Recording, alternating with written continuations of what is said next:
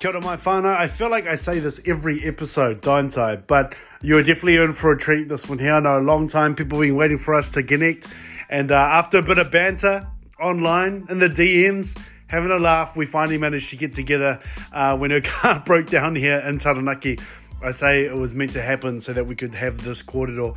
Uh, of course, I'm talking about Pānia Te Paiho, aka Wahine Toa Hunting, and we talk about pretty much everything. There's, I mean, for those of you that follow her, you know she leaves no stone unturned. We talk about everything from uh, her days of dealing and thieving and all that sort of carry on to now empowering mana wahine by leading them into uh, the ngahere, bonding with tāne and papatūānuku, and learning to empower themselves to exploring that world. And it gets crazy, whānau. There's a bit of matikite kōrero in there. Um, there's all sorts of things about how we foresee the future, some of the craziness going on right now. It is all in this episode, so make sure you listen very, very closely. It is my pleasure to bring it to you, whānau. Mana is a birthright with Pānia Te Paiho right here on Best Side. Age-old question, Nohia koe, Kauai koe, where you from, where you raised? Well, kia ora, my name's Pānia Te Paiho. Um, I'm Tuhoe in Kahungunu. I was raised in the mean streets in the district. I'm in the beautiful streets of Porirua. Then I migrated. I sound like a bird. Well, I did. I moved to Palmy for a little while now. I reside in um, Vegas, old Te Arawa whenua, and I love it up there at Rotorua. It's beautiful and, yeah, mauri ora whānau. So tell me how that all... So growing up in Porirua, mm-hmm. Obviously people probably got their assumptions there. Tell me what that was like for you. For me, it's where I learned a lot of my life lessons that were mainly not brought on by the community. It was brought on by my initial whānau. I went through a lot of struggles, but I learned a lot of lessons there. And I don't take my... People might call some things that happened in my past tragedies, I take them as war wounds and battle scars that I can move forward. And people that have gone through this now, suicide stuff or being whāngaed out or having abusive parents and neglectful narcissistic parents um, and being, you know, just kind of thrown out on the streets.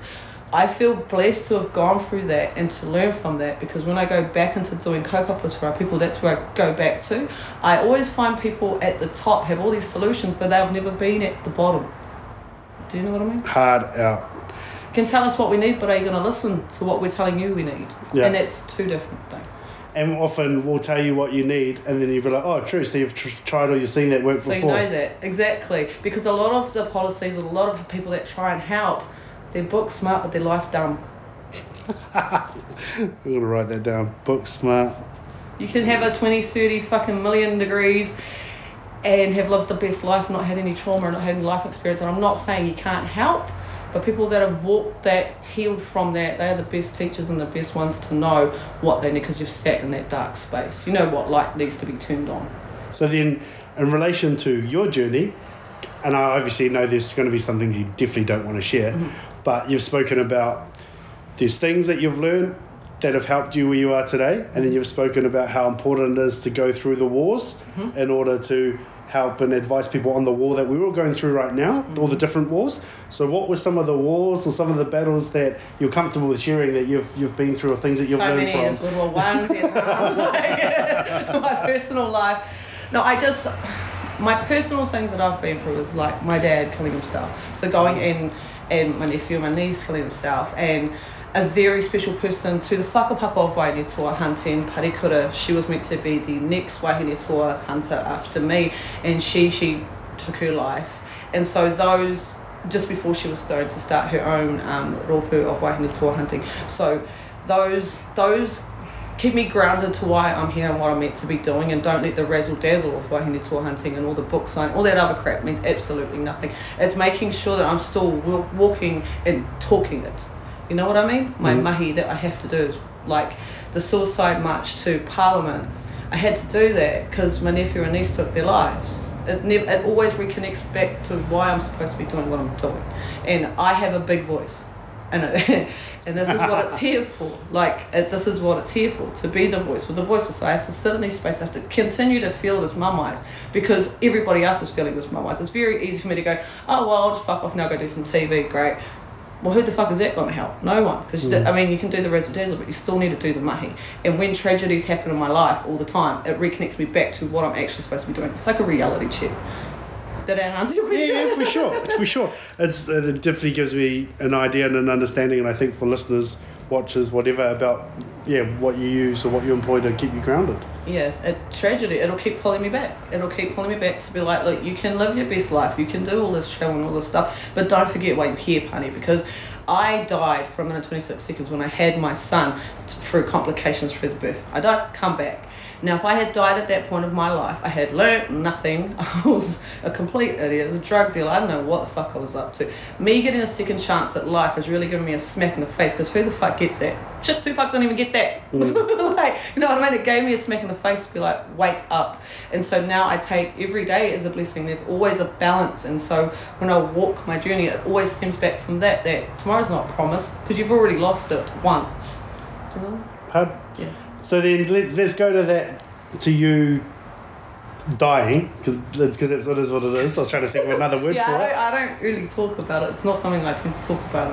Okay, well then, well, if, we you, can, if, if we you don't can. want to, we can yeah. stage this bit, but... I can talk about the lessons that I'll learn from it. For sure. I mean, that's the lane I was running. I wasn't going to go in on yeah. the actual experience. Cause yeah. Not fun. Cause fuck, fuck it wasn't, wasn't great. No, no, it was more like... It sounds like from what you're saying, and from your corridor from Real Talk the other day, that there was a different Pānia before that happened. Oh, hell yes. Hood girls doing hood things. So elaborate on that. What changed and how and why? My fucking attitude and my wake up. I was living at people's underestimation of myself quite happily. They thought I was a piece of shit, so I'll just turn up every day like a piece of shit. No one expected me to be. So what does that anything. look like? What's a piece of shit look like? Dealing, scrapping, stealing, anything you could think of that pieces of shit people would do, I was doing, because I just, I, I felt like no one gave a shit. So who, what do I give a shit? Mm. If that... Yeah. Moving forward, like... And so when I died, I was like... Everyone has a purpose within their life. And if I had died, which I did, and came back... um, what do I laugh at? Something funny. Well, to be honest, it's, it's, it's probably a nervous laughter from yeah, you dealing with it. About it. Yeah, so yeah. It's just a little, little trick. Yeah. Is that if I had died in that life, it just woke me up. I achieved nothing. I achieved nothing from what I was wow. to do here. And so I would have died. And what was my legacy? That's your fucking legacy. And my legacy is not about me. My legacy now, Wahine Toa Hunting, and the Tenoranga Tiratanga, Tanga, Mana Motohake aspect of it, is that, is the woman that I've gone on to teach to hunt, teach their kids to. And it's just not the hunting, it's the reconnection back to the whenua, that, and the Mana Motohake aspect of it. That is what I want my legacy to be. Not for me, but for their own kids. Yeah, so it's like the passing of that baton and kind of the change you can make, the the, the ripple effects of the money. That I made no ripple effects apart from people owe me money for ticks. Oh well, no skip. Well done, pass. Now they're crossing the road and they see me. Cool. So they're like, sweet, don't have to like, anymore. Yeah, they're like, well, you're a changed woman. You don't need your forty bucks. And I'm like, well, I do, but whatever. The last couple of days stranded oh, there, you probably did. I have needed it. I will move past it. But so this second chapter of my life, let's call it my second. This is my second go. Like, you better live it. Like, you fucking, you're gonna die tomorrow. Because just like that day, I didn't know I was going to die that day. Mm. And just like tomorrow, I could die on the way home tomorrow. So every single day, in some form, I have to make a count. Whether it be interviews, talking about Māori, whether it be real talks, whether it be doing kaupapa, whether it be doing hikoi, anything with Wahine Toa Hunting. Like every single day, in some aspect, even if it's replying to people on my inbox, just trying to, every single day, throwing to people, just throwing to people. And sometimes I don't fucking feel like throwing pebbles. Sometimes I just want to throw a box back. But it's hard, but I know that if I don't, if I miss two or three days of not throwing pebbles, there's two or three days that I could have helped someone or saved someone or done something. What I'm fucking here for? And what if I die on Wednesday? I'm interested to know then, how do you deal with, because fuck, like everyone needs to fill their cup and everyone needs to chill the fuck out. And it sounds like you go full Hundi and that you don't allow yourself that at times. How do you balance that out? Or do you not? Do you well, just go full Hundi and fucking run yourself to the ground? Well, I'm very lucky where I stay in Te Roa. So I live up the road from Waiatapu, which is a hot waterfall in the middle of the bush. So me and my kids will go there nearly every day and sit in it because my kids are my grounding. And they will give me a, a mana slap if I need it. And I love this, you know, they will be like, look. A mana slap, They will like give that. me a mana slap and be like, oi, wake up. And they will really keep you grounded. But it's going to that place and sitting in that water and just... just whakanoa really, and just taking all that energy back that I, I do lose through these kaupapa, because I do have a tendency to run myself into the ground. My bro told me I've got kaupapa A D H D, and I was like, mm-hmm, not wrong. So define that, because I feel like a lot of whānau have that, and I think yeah. I know what you mean, but for listening, listeners. So initially Wahine Toa Hunting was started for me to teach women how to hunt and to give them a, a greater sense of mana motuhake, tēnā rangatiratanga, and re- refining their mana, because you always have your mana, sometimes you just got to remember your bad bitch. Yep. But then what I realised was I'm having to do this and teach past knowledge onto them that they would have learnt before colonisation. So then I started looking at everything colonisation has done to our people, our suicide rates, our women. Māori one of the most incarcerated women in the, like, per capita in the whole of the fucking world. Our children are getting stolen. Our language was stolen. Our, our tikanga was stolen, our Tūhonga was suppressed, and this all has massive repercussions, repercussions, oh wow, repercussions in our day-to-day lives. We've got whānau who, they are tangata whenua, disconnected, so they're sleeping in cars. Where's their pās? Where's their people? Where's that, where is that community? Like, that stuff, and that's the grassroots shit that I can't get away from, because as once you're open to the damage that colonial, wow. You're pumped, you're excited, you're getting tongue-tied, yeah, it's me.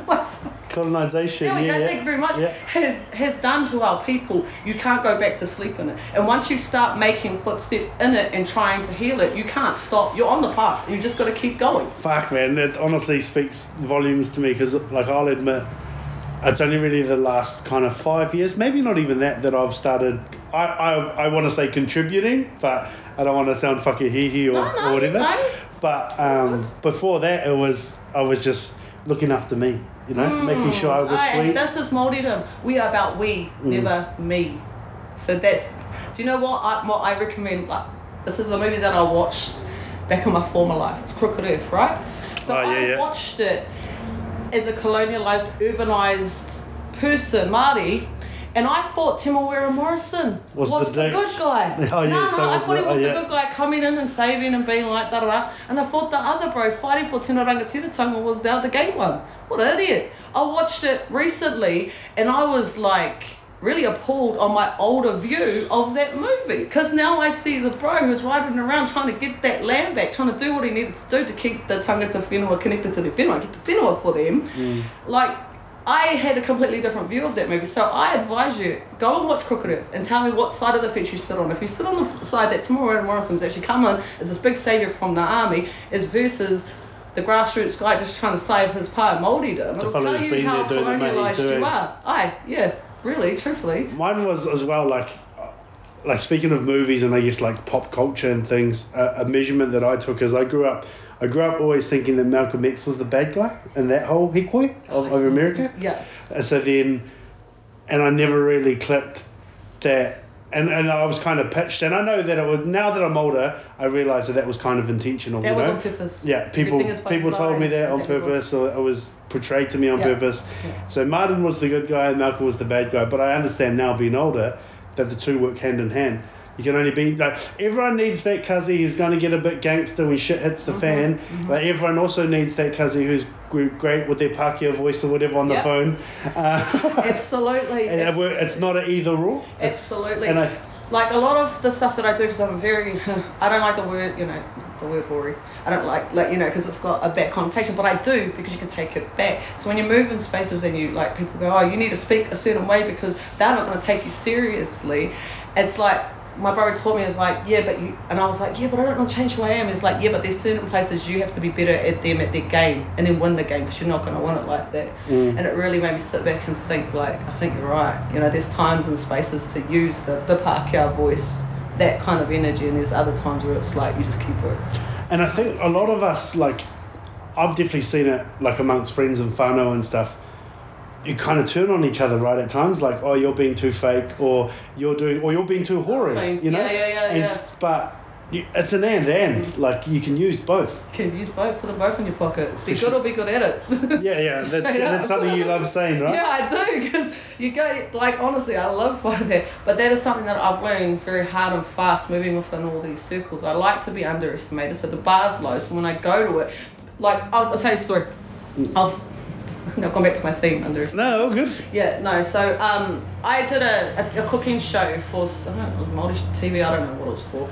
And the lady turned up, she didn't know anything about anything, and she was just, she judged me straight away. She was just very rude to me, condescending to me, oh, and wow. all of that kind of stuff. No, but I love that shit. Do it. Do it. Do it. You sound like you're kind of accustomed to it. I, so I'm it. so used to shit. Remember, I grew up in the hood. I was whānau mm. out. Like, I'm used to people thinking I'm going to be nothing. And so, and I used to live up to it. But now I, I love it because they really think I'm here. So anyway, we did this episode, and at the end of it, she, oh no, no, yeah, fuck it. So she saw, because I was awarded New Zealander of the Year Hero Award, and she oh, wow. seen my award, my medal sitting there, and she goes, "Whose is that?" Like I had stolen it. And I was like, "Well, I just did a burg on Tuesday." No. I was like, "No, no, that's mine." And she was like, "Well, how the, how the hell did you get this?" And I was like, I don't, I don't know, hero-y things. I don't know what to say. And then she looked to the right, and there was a patu, and it had, um, so I used to be a firefighter, it had my firefighting, like, pin on it and stuff. And she was like, "Oh, what, what the fuck?" And I was like, yeah, yeah, I was a firefighter. And then she's like, well, yeah, okay. And then she goes, well, what are you doing next week? Hey, do you want to do some filming? And I said, no, not really, because I don't like this lady. She showed me all her hands. That's a beautiful thing about people that underestimate people. They will show you how condescending, how judgmental and everything they are once they think that you're not a worthy enough person. I don't fuck with people like that. I like people to come to this, like, just be nice to everybody all the time and show everybody equal respect. Whether they've come through S I F S, whether they've had the hardest, you know, been through rehab, but they've come out the other side, whether they're a C E O, just treat them all exactly the same. Because that is a key thing for me. Treat the fucking waiter the same as a C E O who runs that cafe. Hold on. You must see some crack-up stuff then. I was because going off on something and I forgot what I was going to say. It's all right. Well, I'm confident we'll find it. I'm confident we'll come back. But um, it's funny hearing you talk about, you know, um, you know, being genuine and speaking to people as people, because... Because you, you're moving on through a lot of circles at the moment, right? Yeah. So you must see a lot of... See a lot of different things. A lot of shit, right? Yeah, I really do. I really do. And I, I love it because I love, like, I like reading people. So I just, you know, when people see someone at their lowest, like, I don't care who you sit with at the top. Tell me who you sit with at the bottom. Tell me those stories about who you've walked with when you're, you know, walking with the broken. Show me those stories, because I've I've been with the most fucking famous people, straight up, bro. I can't believe some of the people that I've been put around, they are the most down-to-earth motherfuckers. Then there's some people that just own a restaurant or a bar, and they are the most rudest, arrogant, stuck-up bastards. And I'm like, what? Like, my mind can't, you know. It is what it is. Yeah, I I could go in on that too, but I don't. I don't. It'll end up. It'll end up. It'll end up. It'll end up naming people, and I don't want to run that. I don't want to run that lane. Man, there's a few things that you've brought up. I've been jotting down heaps of notes here. I love the mana slap. That's mean. I've never heard that before. Kids are good like that. Like, if I say something and it's just not on, like my my especially my oldest daughter, she's like, uh no, and that's what I love about her. Because most people are like, oh, she shouldn't talk like that. I'm like, no, she should, because if she can stand up to say something that's not right, and it's only when it's not right. Call it out, like, that's not right. I'm like, why the hell would I tell her don't do that? Yeah. Always question things that aren't right and shut them down if you can. Absolutely. Do you think it'll be different if you had an older boy who did that? I do have, they, I do do. Yeah, but so, but then nah. people talk about him doing that? Oh yeah, no, no, no, no, no. I, I, oh, no one's actually pulled it up, but he's quieter. Yeah. My older daughter's not. Because I can't help but wonder, is that like a thing of how like our women try and get put into this box of being nice and, you know, paying attention, yeah, yeah, yeah, yeah, you know, and being being a lady, that shit. She can't really help it. I'm her mum. Like, poor girl. But yeah, I just can't help but wonder if yeah. people say that particularly about your daughter, but not so much about your son, because it's kind of expected that she, or that woman in general, being don't. Quiet. Yeah, yeah. Well, that's kind of like was the hunting world before. Like, it was very wear pink, posing your bra off rifles and all that kind of, that was not on the grassroots, not on the people that were going for hunts, not females going for hunts, but that was the image that was projected. So if you look back about five years, you see, yeah, just chicks in bikinis holding rifles and all that kind of shit. And I mean, they still make pink stuff for us hundies. Like, stop it.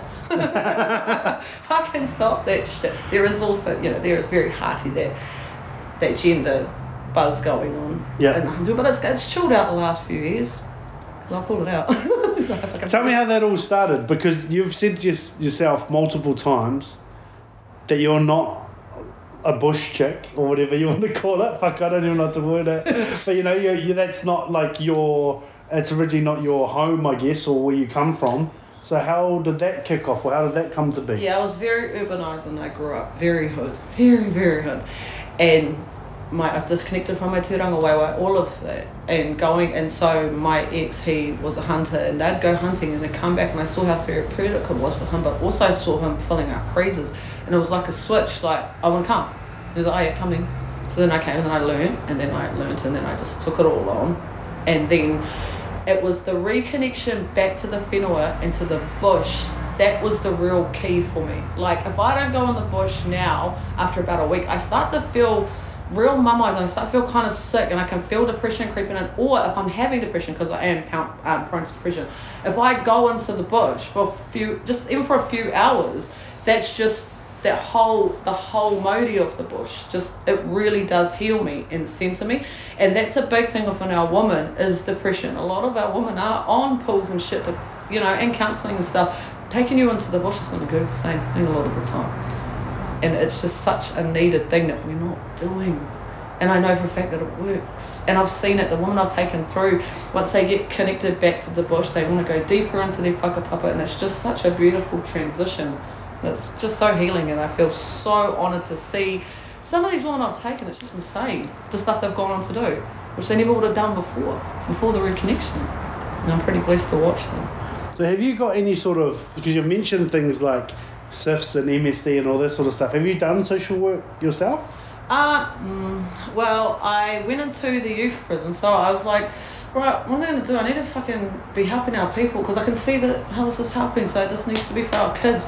I went into the youth um, jail, and I went in there and talked to them. How long ago was this? About three years ago, two oh, yeah. years ago, and I was like, fuck, this is my story. Because the main thing with these kids these days is that they, like I said, I lived it to my und- my underestimation. I never saw a future past that. Was it? My, my story's already laid out. Fuck it. Who gives a shit? No one gives a shit. There's no one that's been through this that come out the other side and now they're doing this, apart from sports stars. And I'm not a sports star. Cardio hurts my feelings. It's a sweet word.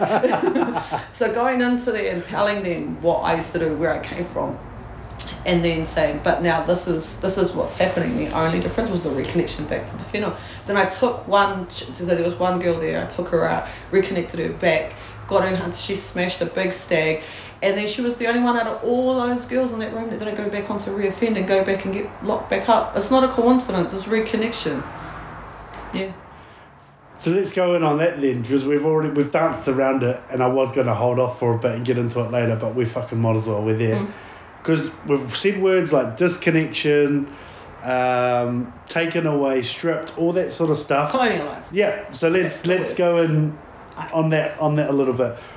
When did, like, because I don't know, I, I can only speak for me, so I guess I'll, I'll t- I it wasn't like it was something that was always spoken about around me. It was, or wasn't. It wasn't. Yeah. So I know that obviously when I look back, it probably was like, you know, aunties and uncles probably had a laugh about stuff, or yeah. my dad and his brothers might have talked about things, but it wasn't like a word that was said all the time, like we like we speak about it now. It wasn't, because those last two generations, unless you were you had the beautiful privilege of growing around Tuhoe, like around Tamiiti and Chastouri, you're not you weren't going to hear it, because those last two generations are kind of like, not all, and I won't say all because there are some hearty activists in there, but they're not, and I hate this word, but it's true, they're not woke like us. We see our trauma, we see where it's coming from. They were still quite asleep to it. We're the more woken generation, and, and that's such a fucking beautiful thing, but it means we've got a lot of work to do and a lot of doors to open, a lot of fucking doors to kick in for the next generation, because if you hadn't noticed, they are so much more connected to the environment,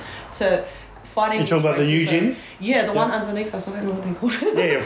Them. So they are so I've much more... I've lost track of what awoken. Fucking letter we're up to now. Yeah, X, Y, Z. They're like my stuff. Children and their friends and that whole generation. We just do not give them enough fucking credit. We sit there and go, oh, they're moping, whining, this, that, and the other. No, they're fucking not. They're saying shit that we would have just taken.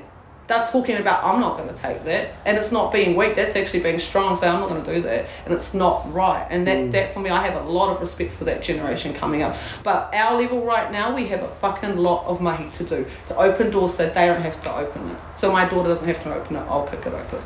And I'm good at that. I used to do burks. You know, you still use the window. we, might, we might bring that up later no, no, too. No, let's not. Let's not. So then with, like... Let's say, let's, it's fucking quite reductive, but undoing colonisation. Where are Healing some, trauma of colonisation. There we go. Okay, healing the trauma of colonisation. where are some places we can start? So for me, I've always said it starts in Parliament, but never in Parliament. Māori have the treaty and He Whakaputanga for exactly this reason. We were never meant to be under the crown. We are only ever meant to be beside it. And with the rise of the wards, the rise of the healthcare, Māori healthcare, the role, the um, the the movement coming of the, I wouldn't say S I F S, but the Māori the health authority, all yep. of that right now is exactly where we are, where we need to be right now. We are forming beside. Because under the crown, look what it's done to us. Our statistics for every, like, people say the system's broken. No, it's not. It's doing exactly what it's fucking meant to do. It's meant to keep us at the fucking bottom. So why would we stay under the system? So the second, the separate system, but that is still united because we are partners in treaty. We are not, Māori do not want to be, you know, superior. We don't want um, Māori's, what's it called? The, oh, supremacy. We don't want Māori supremacy. We want Māori equality. Mm. And that fears a lot of people because they see it as, well, you know, like they want supremacy. It's not. Yeah. It's not. It's equal. And when you look, like, if you look very small, like if you look at fucking, like if you make it, say, a decade, then yeah, okay, I might look like special treatment having a separate health authority. If you look at a ten-year timeline, but that's a fucking, that's a speck on history. Mm-hmm. When you widen that scope and see what's actually gone down, that's when you see that it's not fucking special treatment at all. Exactly. It's the least you can fucking do. Mm. It's the least you can fucking do and come to the table and let us, allow us, which I hate that. No, no, no. Like, and I, the main thing that I'm also seeing that's kind of kicked off lately, well, it's always been there, but it's come really full force in the last six months, is the hate towards Māori through social fucking media. I- I'm seeing shit like, oh, fucking read something on my phone, I just screenshot it, actually. Give me, give me a minute. Yeah, no, no rush. You're right, it is fucking out the gate. Like, I'm, I'm a part of a few conversations and chat groups or whatever. I don't want to speak to it too much because I don't want to give energy to those fucking assholes, but there's a lot of things going on, right? Yeah, yeah, yeah. So Lee Williams, right? Mm. This is the mate, truthfully, on a really serious note here. If anybody saw what happened with the mosque shootings in Christchurch, there was one fucking lunatic moving on racist fucking lunatic circles, spouting hate crime. These people do not move by themselves, they move in circles. So Lee will have a circle. People like that go and shoot up mosques. People like that go and shoot up kohungas. People like that go and shoot up maraes. They throw flames into an already fucking burning pit of hate. And it's burning within New Zealand. Like today I just read, my advice is you go get an A fifteen, buy some more ammo because you'll need it once the civil war starts. It's on the horizon, scary times. They want to fight, uh, like it's, they, they're so scared. And people like him need to be sent back. So where's he going? The U K. Yeah. You don't. You shouldn't be allowed to come here and spout that because we don't want another Christchurch. We don't want our kohangas getting shut up, sprayed up. Is that what it's going to take for them to really look at people like him and go, he's a fucking threat. He is a fucking terrorist. Yeah. He's a verbal terrorist lighting fires that could take down a kohanga. And when that happens, what, we're going to go, oh, we should have done something about it. No, we need to fucking do something about him now. Instead of just sitting around getting, making him lose his job, let fuck, off you go, mate, back to wherever the fuck you came from with that fucking rhetoric, because it's not helping. It's going to hurt a lot of people. I watched, um, I, I'm quite lucky that I've only found out about him through this whole debacle. Mm. I actually didn't know about him for like the last two or three years. And and it's quite fucking out of it to think he's had a YouTube channel going for like two years, right? Where, why has it not been shut down? Why has it not been investigated? These are hate crimes. He is the corridor he is spitting is just little flickery flames, just waiting to hit a piece of dynamite before it fucking blows up, and Māori people will get killed. Is this not a problem to anybody else apart from to us? Is this not a threat? Everyone can fucking see it. So why are we allowing him to keep having a YouTube channel? Why do we allow him to still be in this country? Mm. He's not. He's. You know what I mean. You get oh, it like yeah. the, the fuck, bro. So what? What responsibility do you think? Like, because. It's been, this stuff's starting to get spoken about in the House of Representatives, Parliament.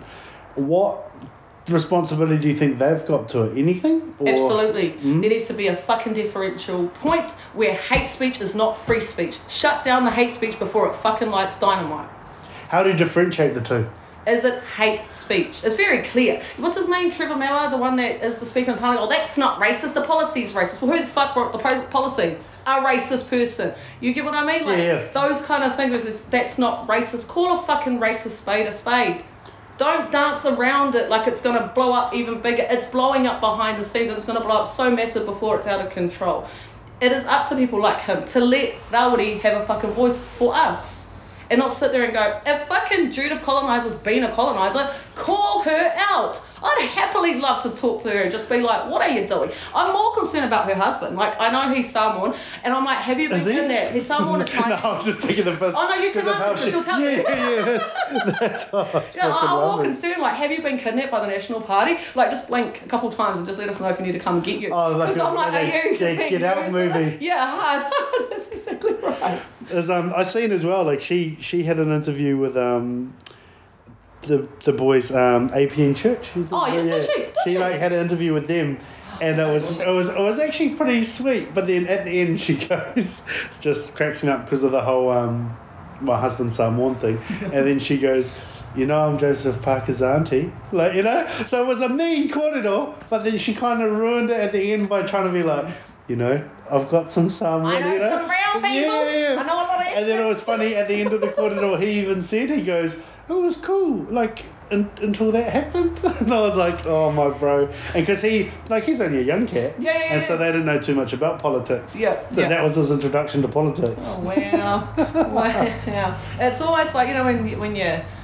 one of your mum's mates who's got like a brown husband around kids, if she says something racist, she goes, oh, but I'm not racist because my, my kids are married. Yeah. You're like, no, you can still totally be racist. Absolutely. That doesn't give you a pass. I've got friends. I've got friends that are brown. I know lots good. of brown people in the office. I don't talk to them. They're annoying. But you know, I know they're there. They're always talking about the treaty. God, get over it. Yeah, those kind of things. What you need to be doing skits. I know you've been talking to, to Tim and Riggs about doing skits and shit. You yeah, yeah, to, hard. I used to do skits back in the day. But then I was like, I'll pick a lane, Pans. Yeah, I want to be a, I want to be in politics, but not the way it's set up right now. I'm going to wait because I know there's a, a, a big movement coming, so I'll wait for that. I can feel it. Interesting. A lot of people wouldn't think that, eh? I know, because they're like, I thought you were a rapper or something. Thought you were a rapper with, we thought you were a hunting yeah, rapper. What do you mean that you want to be in politics? I'm running out of shit to do. I told you at Pop-Up H D. Nah, like... Yeah, yeah, yeah. I need to write that down. I've never heard that before, but it makes total sense. But yeah, I, I, I have always aspired to be a politician. And just not on the framework that it's set now, because like I said, it don't work for me and don't work for our people, so I'm not doing any of that shit. I'll so heal it and we'll jump on the other When side. Did that start, do you My think? My whole life. I've always wanted to see, when you were talking about Malcolm X. Even old Pānia? Yeah, even old Pānia. She was a bit more, how do you work the system? Yeah, yeah. Get out of yeah. No. Hey, and, and, and? and? Well, yeah, so... Those politicians are working the fucking oh, system right I know now. A lot of them are ripping them off. And that's the thing, we just look at poor people ripping people off. Oh, yes, punish the poor, war on the poor. What about the rich people? Oh, but the whole, the whole thing about... The whole thing with, you know, people being dull bludgers, oh. and I'm using quotation hands, yeah, yeah. but yeah, it's okay to be using tax loopholes. Get a hundred, yeah, one hundred thousand dollars loophole to pay for your boat or your kids... That shit schools, fucks me off. Or yeah. pay for a whole private um, pi- uh, police investigation team. I think they're called a red team or a blue team. That you send them in on. We can talk about this later off here. I don't want to go into this thing. Yeah. No, there's a lot that goes on in there. But when you're in that system, you can't call it out. This is why it's so important for a separate but alongside mm. Māori system, because the corruption in there that I've seen myself. And I know a lot of politicians that I've moved in that, in that circle as well. The stuff that I've seen is fucking horrendous. But those people that do it are at the top and they won't get called out. Because if you get called out, you're going to go missing. This is real talk stuff. Really seriously. This is why it is so important for the rise of Māoridom to become equal with the Crown, because there is just so much corruption there and it's some scary shit.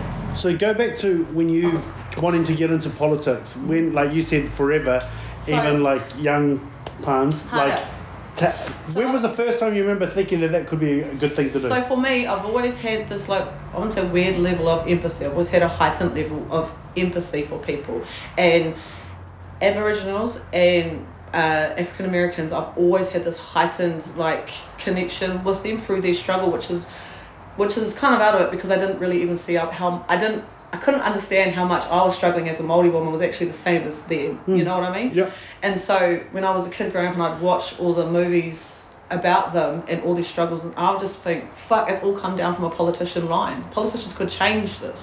Their, their councils could change this, but they're, they're not. And that just always kind of stuck in my mind, that if I was to get in there, you can do good. I know you make a lot of money in politics. That's the fucking problem. Cap it at a hundred grand. See who's still willing to work in there. Take away the fucking free rides and free flights, all that shit. And the people that actually want to be there to help the people, the people that need to be in there will be in there. And it'll take all these other money-hungry people. Like, I think I was on Simon Who are you making three hundred grand a year? What the fuck are you making one hundred, three hundred grand a year for, mate? Fucking sell it. What have you done for your people? Sold us down the river. Played the fuck pub card whenever it suits him. Doesn't he, though? Oh, yeah. I am, um, so... Oh, just one thing. Yeah, yeah. This is just a little keynote. Yeah. So I don't care about followers. I like the numbers, but I kind of buzzed out the other day because when I came into it, I saw how much damage um, Simon's mouth does and him and, yeah, him and uh, Benefit, what's her name? Paula. Her, yeah, those two, how much fucking hurt they were doing to our people and selling us out all the time. So I had this thing of like, I don't care about like following numbers, but I just want to do as much good as I can to have more followers than Simon Bridges. Mm. And then I achieved that last week. Yeah. But it's it's it's like stupid, it's, I know. Uh, no, no, no. It's, like, uh, it's not necessarily about the followers or the numbers. It's just, I guess, I don't want to say even, it's not even really about platform, but it's just having Uh, megaphone to be able to yell the volume that he yells. Ex- you know? Exactly. Be the voice for the voiceless, but silence the ones that are using it for war, for bad. Because I battled, you know, and I don't know if I've shared this, I've shared this with a couple of mates, but fuck, I battled when the Māori wards mm. was getting voted in. Um, I was in Parliament for those readings. Mate. And fuck, man, like some of the shit that he was saying, it was hard not to walk down there and throw hands. Dick, hey, such a dick. Like, I just...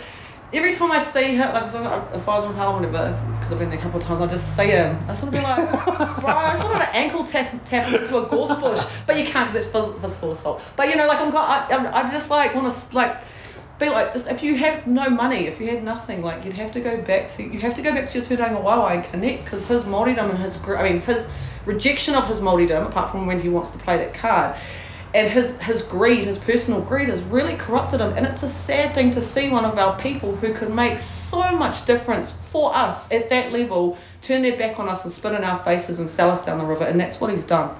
Do you know much about him, like where he's from? I don't, so that's why I'm asking. No, because I don't want to. Yeah. I don't think he does. I just know he's from Tauranga, but that's all. It, mm. I better talk before T G A, you go eh? Before you go in. Go have a little visit to Makatua. Eh? Hard. Get your ears clapped. So with, because we've talked about like mental health stuff quite a lot through our corridor. Mm-hmm. Obviously that's pretty important and pretty prevalent, and also a byproduct or a result, not a byproduct, a direct result of of colonization. So was were you made acutely aware of that area? Because a lot of people, like a lot of kids and even a lot of people our age, don't even think about it still, you know, even though it's everywhere and it's on this billboard, it's through the media and stuff, hard out now because we're at a point where it's pretty undeniable. Mm. But once upon a time, I mean, I know in my life there's once upon a time when I didn't really even think about it, mm. but now you can't think about it. Has it always been there for you though? When I was thirteen, my dad killed himself. When you walk in grief that has been dealt by the hands of depression, you never forget what that feels like. You never forget that sting, and you would never wish it on anybody else. And then when he died, it triggered my own depression and my mum being so just... my mum. And then me having to go to the fuck. Were they still together when your dad? No, no, they had split. So it was just that whole... It's a kickstarter off something that that sting is still in me, but it's in me for a reason. It used to be pain, but now it's passion, and it's turned it to just keep helping, keep doing what you can do, and just keep talking to people about it, pull it out of them, because that's the hardest thing. Because when you're in depression, because when I go into depression, I just want to lock myself in the room, just like cry about it, and so what? No. And that's the, that's the worst thing you can do, because then you're just going to spiral. Just mm. take someone to be like, bro, what are you up to? What are we up to, cuz? You know, you're right. And so you can talk about it. Yeah, it's a, it's a very dark subject, but it needs to continually be talked about. Yeah. How How's the talking going to help? It draws you out of your self-induced bubble that you're going deeper, deeper, deeper. It's like the hand that just kind of goes, hey, I'm still here, I'm still here. Even if you don't, even if you just don't want to go and go see your mates or them come over and you don't want to see them, it's knowing that they're there for you yeah. and that you're not an annoyance, that they're still your bros, because you're in your head, your anxiety and depression is telling you all this absolute bullshit. It's like Judith Collins in your ear. Talking absolute shit, you know, and you're just like, fuck up, babe. But you know, if you can actually take you, and, and it's fighting it all the time, and it's tiring. That's where you get so tired when you get depressed. You're fighting it all the time. So when someone says, "Hey, bro, I know you're going through a hard time. I love you. You're strong. And even if you don't feel strong, we'll see you tomorrow, and we'll see you the next day, and we'll see you the next day." It just keeps you going that little bit. Just that person checking up on you. Yeah. So I want to ask them, because like I'm, I'm probably one of. I'm not going to say the, but I'm probably one of the people in my crew who, like, I'm the dude who's annoyingly positive Yeah, this like this. Like, like my mates are like, bro, can you just fuck up and be sad? You know, like, not, they don't actually say it like that, but, but like, I've had mates say to me, bro, I'm over your positive shit, you know? And it's fucking, and it's funny, we laugh about it. So, like, is there, like, can you kind of be too positive? I guess, yeah, like, yeah. You, you, it can be draining on the other side because you think, fuck, he's so up there with his energy, my energy's so down there, because everything we do, especially according to like that, is a mirror. So you're just mirroring back to how they feel, how dark they feel, because they see how bright you feel. Uh, so it feels unreachable for them. Yeah, it feels unreachable for them. So it's like a reminder of where they're not well, they're at not. right now. Yeah, where they're not. Yeah. Good to know, because I know there's a lot of, because I mean, yeah, I, I feel like there's a lot of people I've having conversations at the, with they're like, bro, you know, I've tried this, I've tried that, and I'm just like, I don't know what to tell you other than that's not what they need right now. Mm. Like, if it haven't, hasn't worked, don't blame you to, that you can't figure out the puzzle. Like, everyone's an individual and everyone's different. They need different things at different times. Exactly. If yeah. you're not getting through, then yeah. leave I mean, it for someone else who can, or talk to someone else. Counselling might help for someone. Uh, medication might help for someone. Getting reconnected to the bush, back to their whānau, might help someone. We all move. All we're all separate people. We're all separate entities with separate issues going on. Someone's depression might be caused from something. Someone else's depression is caused from something. So everybody has an individual view of it. But it's just being there for people, not giving them, like, you can say, "Oh, here's a counsellor's number," or "I've run someone for you," if you think they're in that space, or all that kind of shit, or "Do you want to come to the bush?" Mm. But it's just literally making sure that, that person knows that they're there and they're worthy, and, and letting them vent if they need to vent, and just no judgment. I'll ask a selfish question just because I'm interested to know, and you don't have to answer if you don't mm-hmm. want to, but just um, I'm, it's not often I'm in a space where someone who's directly affected by depression that I can talk to mm-hmm. about this sort of stuff, so I want to ask. No, if you no, don't want to answer, don't yeah, answer yeah. Um, but a, a lot of people that I speak to that go through depression, they speak about that there's this um, this overwhelming feeling that they're just an inconvenience to Absolutely. people. Yeah, you, you do become that. Can you talk about that a little bit, kind of just what, what occurs for, or what happens? Like, for me especially, I think anyone that has some weird success, like, because I get to do all these amazing things, I have this huge imposter syndrome, because I still carry my inferiority complex from when I was a little kid. Mm. That's never going to really heal. It always feels like I'm going to get called out. If that, you know what I mean? Like, I'm about to start filming a Kaitiakitanga series with the B B C World News and Al Jazeera, and I've got a book deal with Penguin publishing houses, and I turned down all this other T V, and um, Women's Weekly wants to do a bloody feature and all this other shit, you know? And I just feel that is not my greatness. It, it feels you, and so when you, because people will be like, well, what have you got to be sad about? You've got to... And it's like, depression is not sadness. Sadness is looking into your bank account and going, I've only got three dollars. Fuck, I want to buy a box. Oh, I've only got three dollars. Depression is looking at your at your three dollars going, fuck, I want to kill myself. I can't deal, I can't pay my rent, I'm a fucking useless piece of shit. I only made three, I've only got three dollars, yes, I'm shit at budgeting. That's the difference. That's the difference. And, yeah. No, you just out. you just get sucked into it, and everything, no matter how great your life is. So people go, he had a great wife and great kids and he was a successful rugby player, so fucking what? He probably has an imposter syndrome and still is broken in the inside. So it's working on that, because I still try to work on that, but there's major triggers that will trigger me, because I do a lot of work in the, the suicide realm, so it's very... It's something that I touch on for a little bit. I'll go do a hikoi, I'll go do what I need to do, go to a space, but then I'll pull back off it for a few good months so I'm not sitting in that energy, because it will drag me back down. Yeah. Yeah. Yeah, like, I don't think I have been depressed. I don't think. I'm not a fucking clinical psychologist, so yeah. I don't know. But I definitely can relate to imposter syndrome. Yeah. Like, there's definitely some spaces that I'm like, who the fuck how, am I how am to I be doing here right this? now? Yeah. Absolutely, yeah. Like, how am I worthy? I'm not worthy of this, because that's also, I'm not worthy of standing on the stage of Real Talk and sharing my fucking hood rat stories, and like, now they're giving me all this, that koha, they gave me like, I'm not worthy of this, I'm just me, like, doing, you know. And it's such a, such a weird world to walk in when you come from broken childhoods mm. and, and people not building you up, and you have been built up properly. You feel like there's bits missing, so you go places you just feel like you shouldn't be there. Like, when I was at the budget reading stuff, I'm like, how the fuck? Like, scary. Like, yeah. It just feels like that all the time, but it does make me like so appreciative. I never take for granted the fucking amazing next level shit I get to do, ever. Ever. Because I feel like the imposter syndrome, I feel like it's going to get ripped away at any minute. People are going to go, nah, you I don't know, you shouldn't be here or something. I don't know. It is it is a weird one though, eh? Like yeah. and no matter like so like for me it's it's a it's an interesting situation. So I know that I'm loved. Like I know people love me. Yeah. And yeah. I know that that's what gives me the balls to do a lot of things that I do and walk into places that I walk yep. into and have the kōrero that I have. Yep. Like, this is only the second time that we've ever met. And we're going full hundi with some deep shit that yep. you don't really talk to with people you yep. meet for the second time. No. But I know, like, a lot of my ability to navigate that space is because I know I'm loved. At the end of the day, if I fucked you off or whatever, we left not mates, I know that I'm still loved in yep. other places. So that gives me the nuts. But then at the same time, there is like a lot of imposter syndrome in other places. Like, you know, at the moment, um, as a, a big crack up kōrero that happened the other day with one of my uncles was um, he he brought up that I don't often take the pai pai enough when we go to marae and things yeah. like that because I don't, because I'm like, who the fuck am I to be doing that?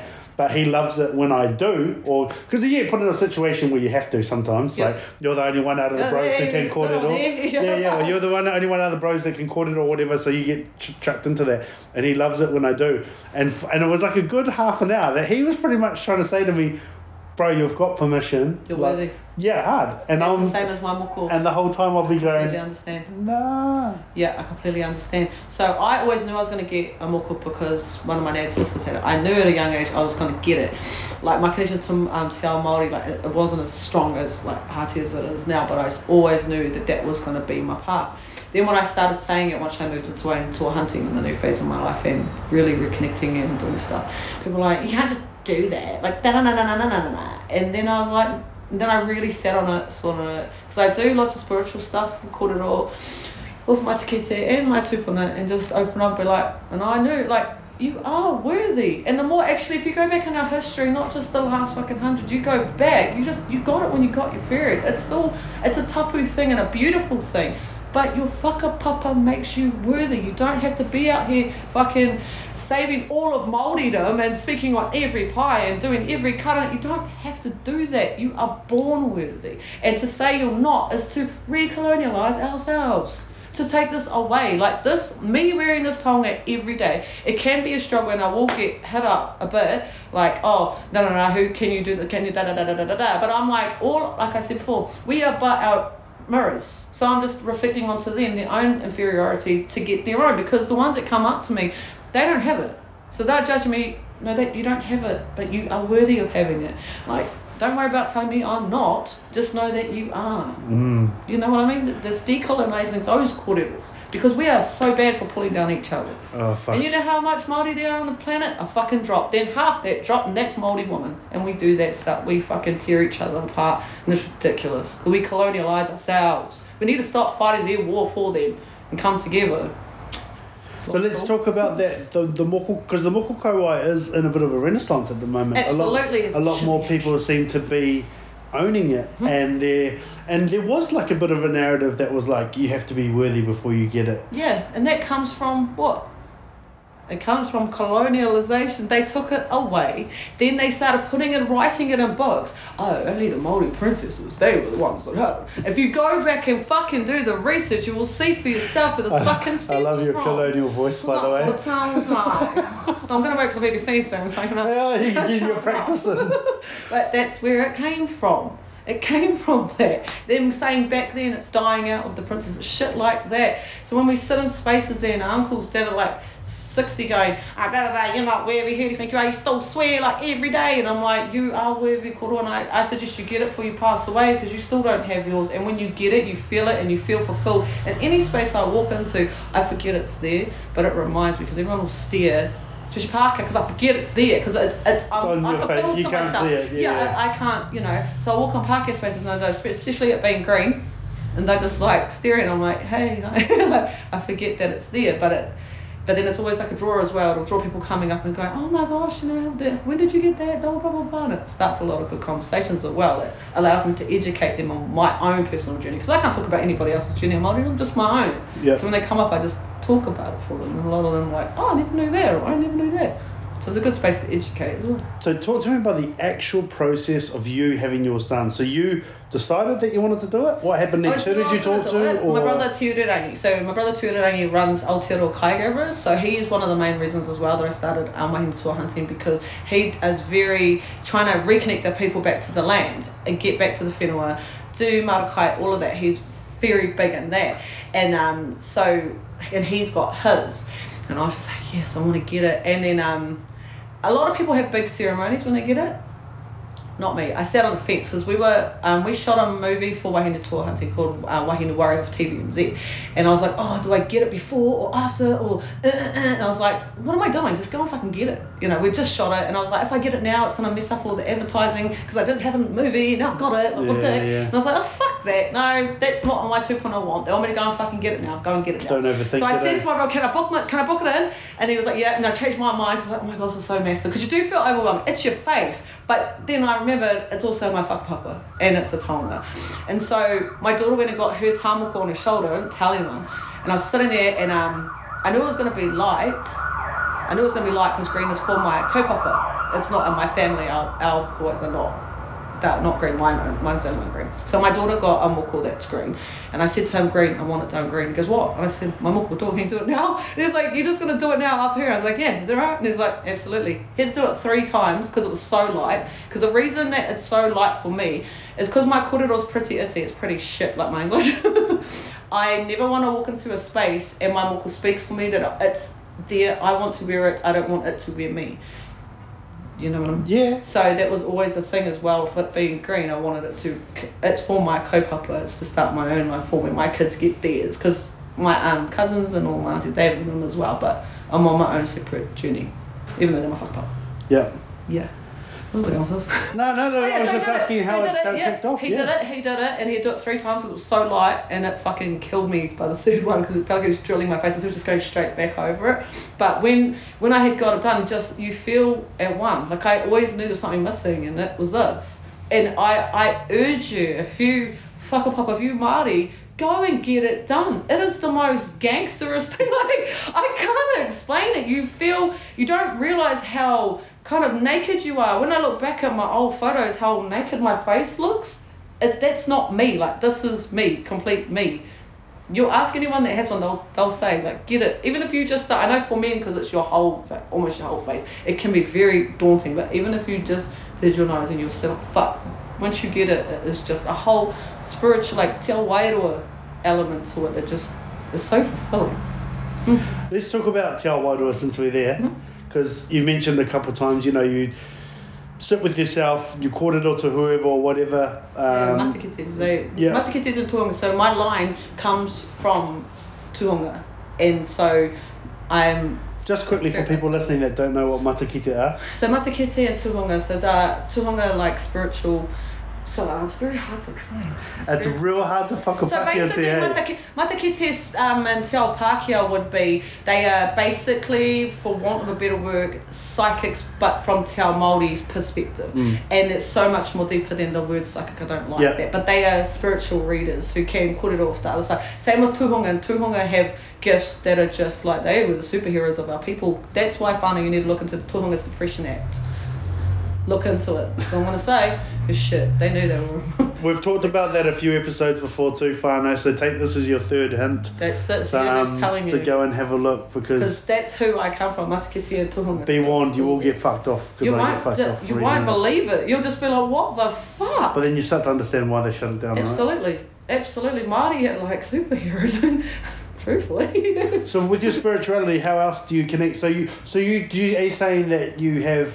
Um, matakete and Three matakete yeah. that I kōrero with, that every single time they have given me guidance, that because I, I I already know what it is to be, you know what it is, because I my personal self I already oh, it sounds, I see things before they happen a little bit, so I already know it's you don't sound happen. Fucking crazy, it's all good. No no I, yeah but that's how I do I do see flashes of my well, you said I don't know how time. to say this, it was like you were it's a bit very, worried that you might sound nutty. It's hard to word it in a in a te ao Pākehā space. Is I already, my Māori will already tell me, but I already get flashes of things that are going to happen, so I can kind of see a little bit here. That's my warning. But if things aren't matching up, and I sit in some very serious spaces and do some very serious work, if I need guidance, I will go to one of them and say, listen, can you just give me some guidance? And they just kōrero, and it's always on. Like, it's always on. And I would go to them any day, and I always do. That's my, my grounding. Do you know what's kind of fucked up? Then I'll share this with you just because yeah. it's quite funny. Well, and funny, ironic, not funny, haha. Yeah. So I also have people that I speak to about this sort of stuff. And that's how we did as Māori. And that's I and, and they told me that I was uh, that I was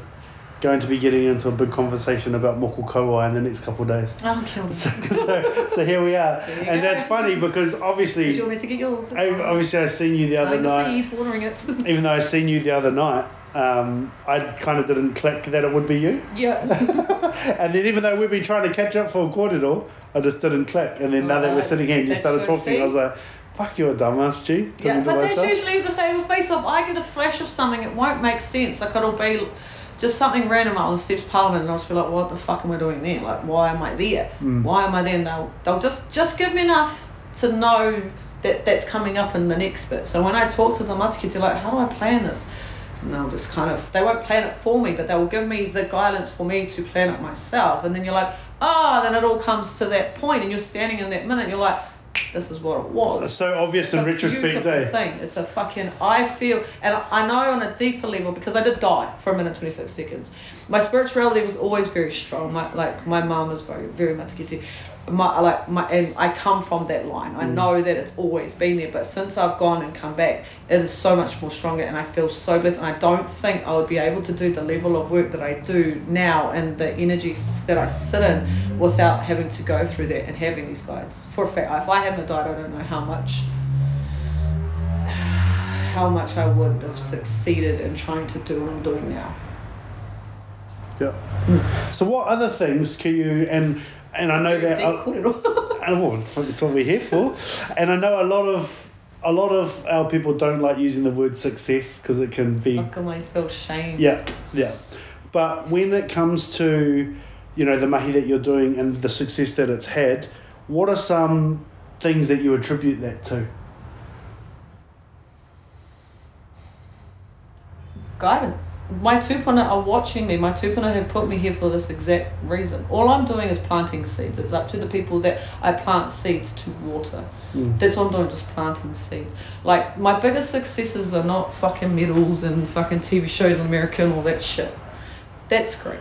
My successes right now. So one of the one of the girls that um I took through Wahine Toa Hunting, I won't say her name. So she's amazing. So she came to me and she was like, I've never been in Te Ao Māori spaces. She is Te Ao Māori. Uh, I've, I've never appreciated my Māoridom. I've always felt like, you know, not proud to be Māori. I have never been proud to be Māori until I started watching your fellas' videos and the shit you've been doing. I was like, fuck, I want to be part of Waitangi Toa. I want to do it. So then she came with us and she was just the most amazing woman. And she's never sat around strong, big mouth Māori woman that'll just, you know. Strong, big mouth. In the hardest, girl, we just, we just talk at like ten thousand decibels a minute. So if we get passionate, you don't even need that microphone. Fuck, that's funny. And it's true, you know, she's never sat in that strength through Māori woman. She's always been into our spaces where she was, she was mate, she is whakiti, you know? Yeah.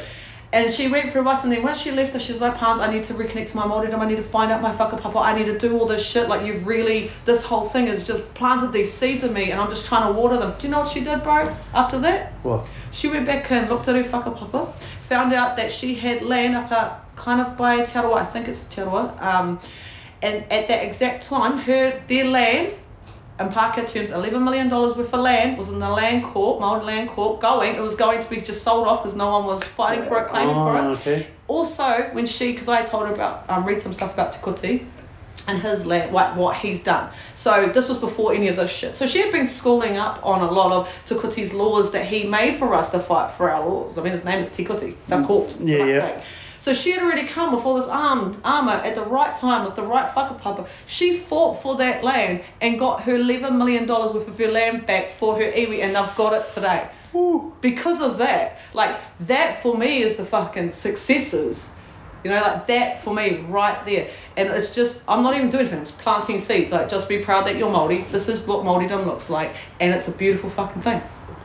And that, but stories like that, and so many. Like, that's why I can't ever stop, because it's just...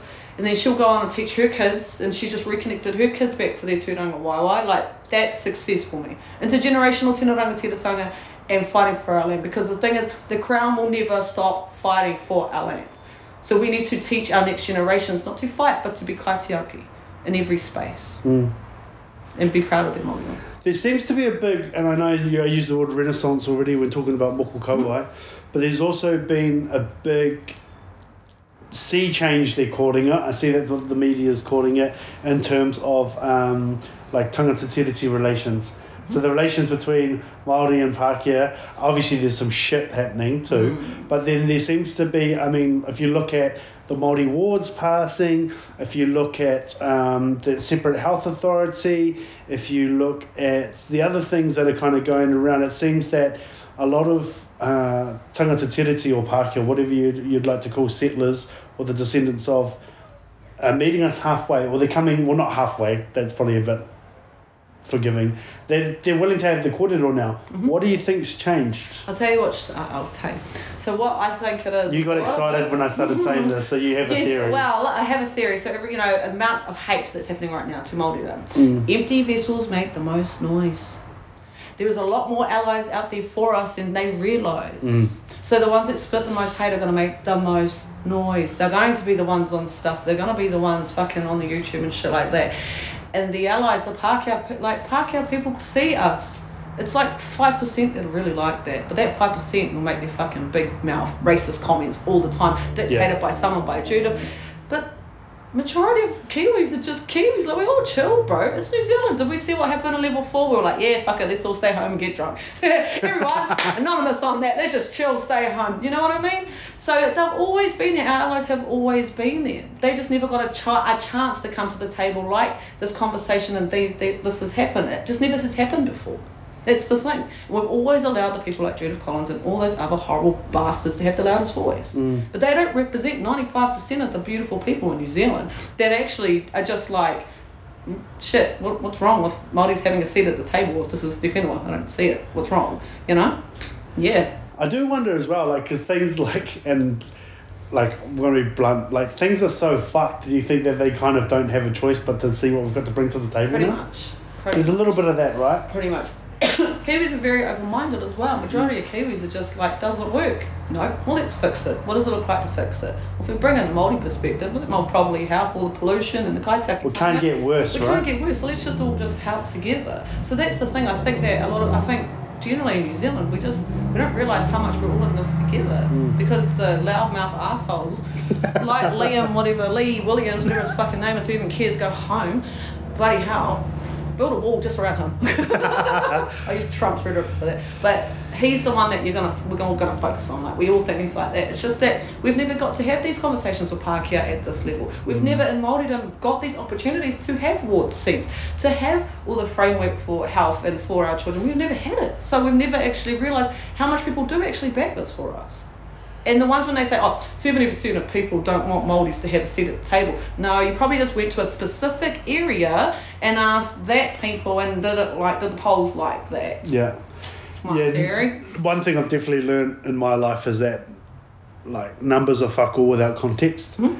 Like, you know, and that's exactly it, right? Like, the context yeah. is, where did you get those numbers from? Exactly. Who did what you speak area to? Did you go to? Where did you connect? It's a that? very heavy rhetoric to push, because then you can now, the chancellors and the councils say, oh, no, seventy percent of people don't want this. But, you know what I mean? Like, you can just fuck up the data. Just go where you want it to go. You can go wherever you want it to fix. Well, a lot of, I found out with doing this Māori ward mahi that a lot of councils, and I mean, like, not like councillors, a singular yeah, person, yeah. council, like the entire entity, they were saying that they, oh no, we consulted with iwi and they don't want a ward. Their consultation was flicking oh, an email. Those ones, I call them buy a Māori. Yeah, yeah, buy a Māori, because you can you can pick anyone that's from an iwi and say, oh, Ngāti Kahungunu has said this. No, it's it's Uncle Dickie from down the road that's loading his pockets, because there's a lot of Māori that will silo us out down the river. There has been in the older generation, and they will sit on the boards and they will get their pockets lined. So they will go to that silo Māori and, and be like, bro. Bro, one give us the word. And give us what we need. But that is not our generation. We're not standing for that anymore. And all the ones that sit on the boards like that are they're fading off. It's mm. it's a beautiful thing to see.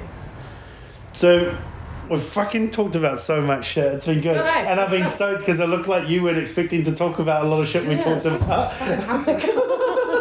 So, I'm, I'm, so that's good then. I hope this has kind of been nice for you to talk about no, shit yes, that you been. Fix my brain. Usually don't get to um, talk about. one thing I kind of want to touch on that I've written down here is that there seems to be a big belief from you in in the elements and the and the what do you call it, like the role that the elements or has and nature has on us as people. We are but one element. We are but one element. I was thinking of a way First to Nations say it. Are Kaitiaki. That is a fucking mean way to put it. We are but one element, you know. So we were and are and will forever be the guardians of the bush, of the whenua, of the water, of the wairua, of the Māori. We are of this country. That is what makes us us.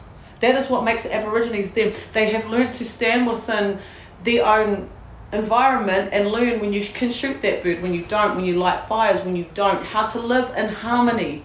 Not take, not greed. That's not te ao Māori. Mm. And so for me, that is what we are. We are but one element, and we are kaitiaki. We are nature. We're we not. Are. We're not we're living not, in we're nature. Not, we're not control. We are not Mother Nature. She controls us. We're not Papa Tūnuku. We are not Atua. They are. We are just one element of that. That whole being. We are. Oh, I'm gonna remember that. I love that. We are one. We are the element. Before I let you go, there's only one question that I ask everyone that comes on the mm-hmm. podcast. Um, other than that, it's just been free-flowing cordial like we've had. Yeah. Um, but the only question that I ask is, bearing in mind you're not a mental health professional or anything, is someone listening right now who is in a bit of a rut, they might be in a bit of a hole, um, they're feeling kind of the lowest of lows, what would your, I wouldn't say advice, but what would your words be for them to help them in this time? It's okay not to be okay. It's okay not to be okay. No one thinks you're a piece of shit.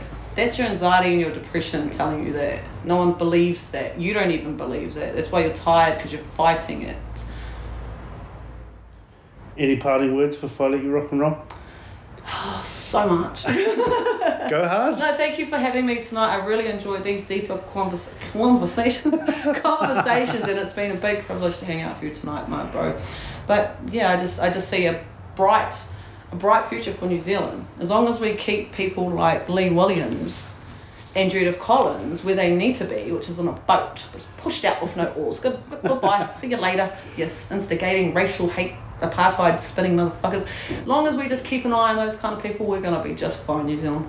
We're heading in the right direction, and it's a beautiful thing to see. I mean, it's been awesome having a cordial with you, and I feel like this will not be the last time this happens. I know. Let's get drunk and do some shit. Nah. Nah, thank you, my bro.